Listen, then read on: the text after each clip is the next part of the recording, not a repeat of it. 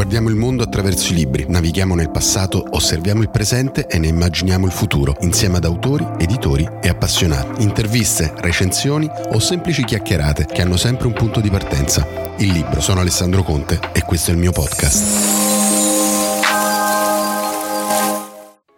Benvenuti a questa puntata di Book Reporter. Oggi la nostra conversazione con eh, il mondo degli editori è con Gio Fumagalli, con il quale parliamo della sua casa editrice e, della, e, del, e delle sue iniziative, la eh, Ibex Edizioni. Benvenuto Gio. Grazie, grazie a te, un saluto a tutti gli ascoltatori. Allora, la tua casa editrice è una casa editrice nata, eh, se vogliamo, da qualche anno, eh, però piena di eh, novità e cose interessanti. Come nasce l'idea di fondare una casa editrice?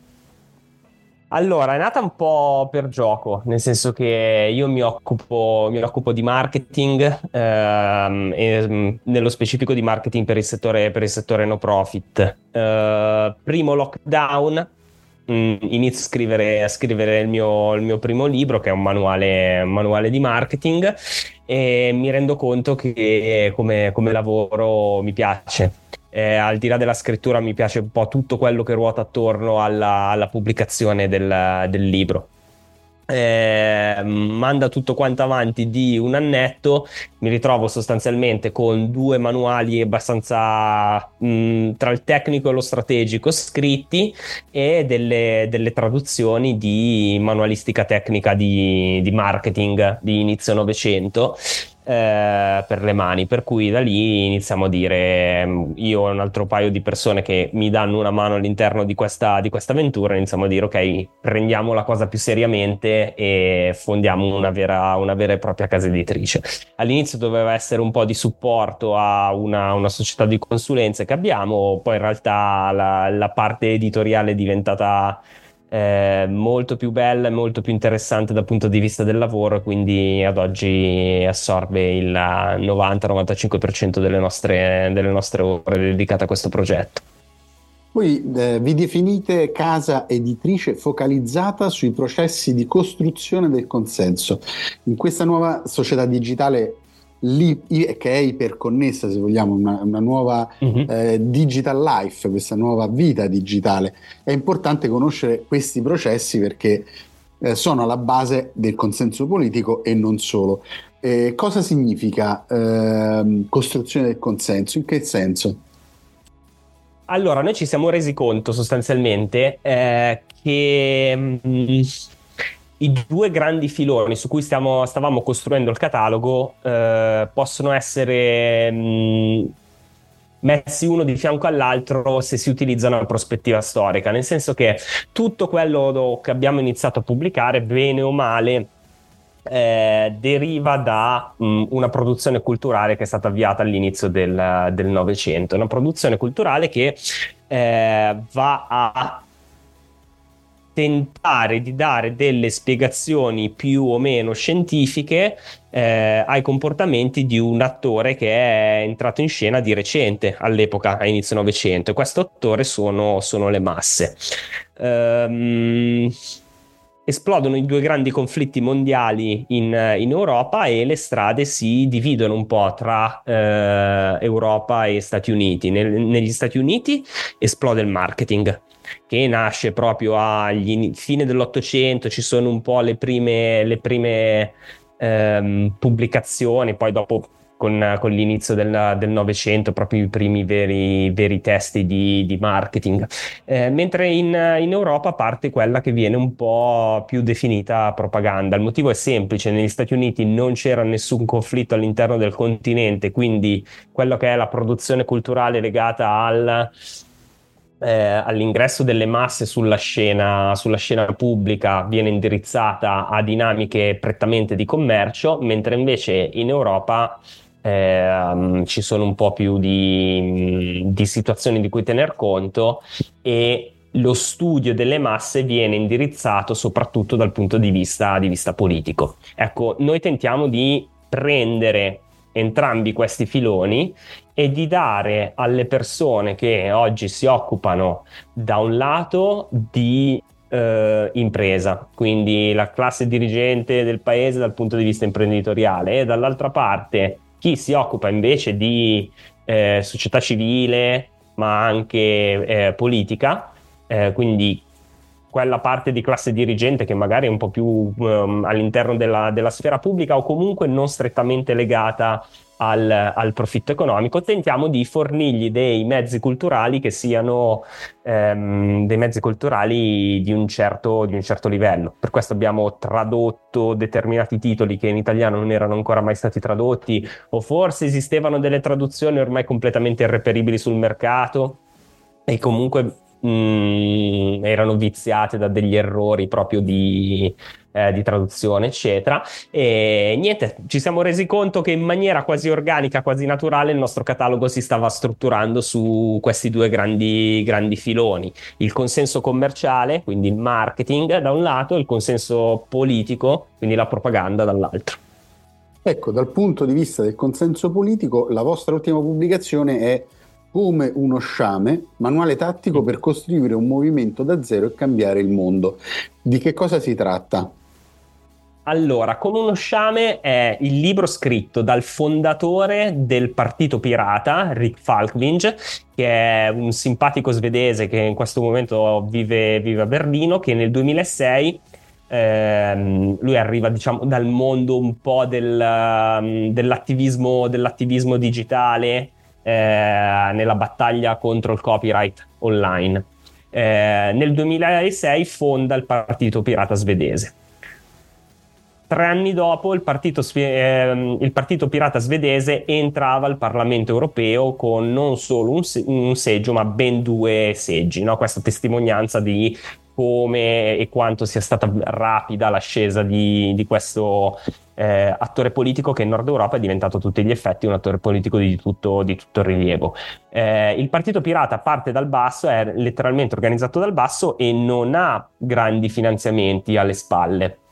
Il motivo per cui è riuscito ad ottenere questo successo è stato perché ha eh, messo in essere con um, una certa efficacia quelle che all'interno del libro vengono proprio definite e spiegate come tattiche di sciame. Lui sostanzialmente dice nel momento in cui tu non hai dei fondi a tua disposizione, indipendentemente che tu sia un'organizzazione politica o un'organizzazione commerciale, eh, ma hai una buona visione che riesce a comunicare in un modo interessante alle persone, puoi creare degli sciami che sono più o meno auto-organizzati che sopperiscono alla tua mancanza di fondi e riescono comunque a portare avanti il tuo messaggio. Quindi il libro è stato tradotto per la prima volta in italiano eh, da me da Alessio Mannino, che è uno dei, dei saggisti che, che, ci dà una mano con, uh, con Ibex ed è oggi finalmente è disponibile sul, sul mercato italiano. Invece sull'altro pilastro eh, voi avete pubblicato un, un, libro di Claude Hopkins, eh, Scientific Advertising, che è considerato un testo fondamentale per comprendere i meccanismi della pubblicità ed è un testo pubblicato per la prima volta nel 1923 possiamo dire del secolo scorso. Quindi sono passati quasi 100 anni, sono passati 100 anni. Eh, però ancora oggi eh, viene letto anche da giovanissimi aspiranti imprenditori nell'ambito dell'advertising online per comprendere questi meccanismi. Quanto è importante conoscere la storia di, eh, dei modelli di comunicazione anche nell'advertising? Eh, quando nasce il marketing, il marketing non è mai stato nelle sue primissime fasi un uh, qualcosa di immagine. Il marketing erano sostanzialmente degli annunci pubblicati su delle pubblicazioni che dovevano innescare l'azione del, del lettore ehm, succede che fino a bene o male gli anni 40-50 il marketing rimane questa cosa qua, ovvero il tentare di eh, innescare un'azione tra gli anni 50 e gli anni 60 il marketing d'immagine eh, prende sopravvento, prende sopravvento perché si creano le grandi, eh, i grandi conglomerati diciamo economici e dall'altra parte eh, entrano sulla scena radio e televisione. Eh, c'è un problema però, nel senso che aziende che hanno un flusso di cassa che deriva dal mercato azionario ehm, non sono equiparabili dal punto di vista della comunicazione alle piccole e medie imprese. E nonostante questo, per tanto tempo le accademie e diciamo le scuole più istituzionali di marketing hanno insegnato quel tipo di marketing, ovvero un marketing che era pensato in realtà per ehm, grandi aziende e non piccole o medie imprese che sono poi quelle che fanno il tessuto economico del nostro, del nostro paese. Internet ribalta un po' queste cose perché internet ti permette, soprattutto nel modo in cui noi lo fruiamo oggi, quindi attraverso i telefoni cellulari e i social media, permette all'inserzionista di avere molta più tracciabilità eh, del, del, proprio, del proprio operato e dei propri risultati online e fa sì che quei principi che mh, agli inizi del Novecento erano fondamentali perché la pubblicità si pagava a centimetri quadri di spazio che si comprava sui giornali. Quindi l'investimento doveva rendere il più possibile e bisognava sapere se, se eh, l'investimento era ehm, in positivo o se era una ferita da cui stavamo sanguinando in qualche modo. No? Eh, internet ti permette di ritornare a quei principi lì che erano validi un tempo e amplificarli il più possibile. Per cui tutta questa chiosa, diciamo, di, di storia del, dell'advertising eh, mi serve per dire una cosa: i principi di base sono quelli dei padri fondatori del marketing, non sono mai cambiati perché la cifra antropologica dell'essere umano è sempre quella, quindi il modo con cui la mente dell'essere umano recepisce i messaggi è sempre quello. Quello che, cambia- che, che è cambiato sono le tecnologie, però ad oggi le tecnologie permettono di fare qualcosa che i pionieri erano già in grado di fare, magari in maniera un po' più rudimenta- rudimentale all'epoca. Eh, e questo è molto, è molto importante riuscire a, capire bene quali sono questi meccanismi anche per eh, riuscire a eh, monetizzare le attività imprenditoriali basate sull'advertising, cosa di cui an- tu sei un esperto nella monetizzazione mm-hmm. strategica del, sì. dell'advertising. Eh, eh, quali, che consiglio daresti a un, un giovane che vuole eh, avviare una sua attività di eh, eh, diciamo, consulenza nell'advertising? Allora, prima di tutto di eh, um, capire, definire per bene qual è il suo target di riferimento. Um, una delle cose che tento di passare sia alle aziende che entrano magari in consulenza con me, piuttosto che ai nostri dipendenti, eccetera, è l'idea che parlare a tutti equivalga a parlare a nessuno, per cui non esista un messaggio con una taglia unica che veste bene tutti quanti, ma in realtà mh, bisogna fare uno sforzo e capire qual è il pubblico a cui vogliamo fare riferimento. Più siamo severi con noi stessi all'interno di questa fase e definiamo in maniera quasi chirurgica qual è il, il, il nostro pubblico di riferimento, meno problemi avremo in, in futuro. Eh, viceversa, mh, mm, ne avremo un bel po'. E questo è dato da un motivo molto, molto semplice. Noi sostanzialmente eh, nel momento in cui comunichiamo qualcosa abbiamo un uh, qualcuno a cui comunichiamo quel qualcosa, eh, un messaggio che è l'offerta in, in, nel 99% dei casi per un'azienda commerciale e una veste che diamo a quel messaggio, che è tutta quella parte di ehm, contenuto mm, grafico, visuale, eccetera, che diamo, che diamo al contenuto. Ora, se noi azzecchiamo il pubblico di riferimento, gli facciamo un'offerta che non è grandiosa, ma è un'offerta che è in linea con quel pubblico e gli diamo una veste che non è la migliore veste visuale che possiamo dare a quel messaggio, ma che comunque si salva, eh, noi il risultato economico lo portiamo a casa.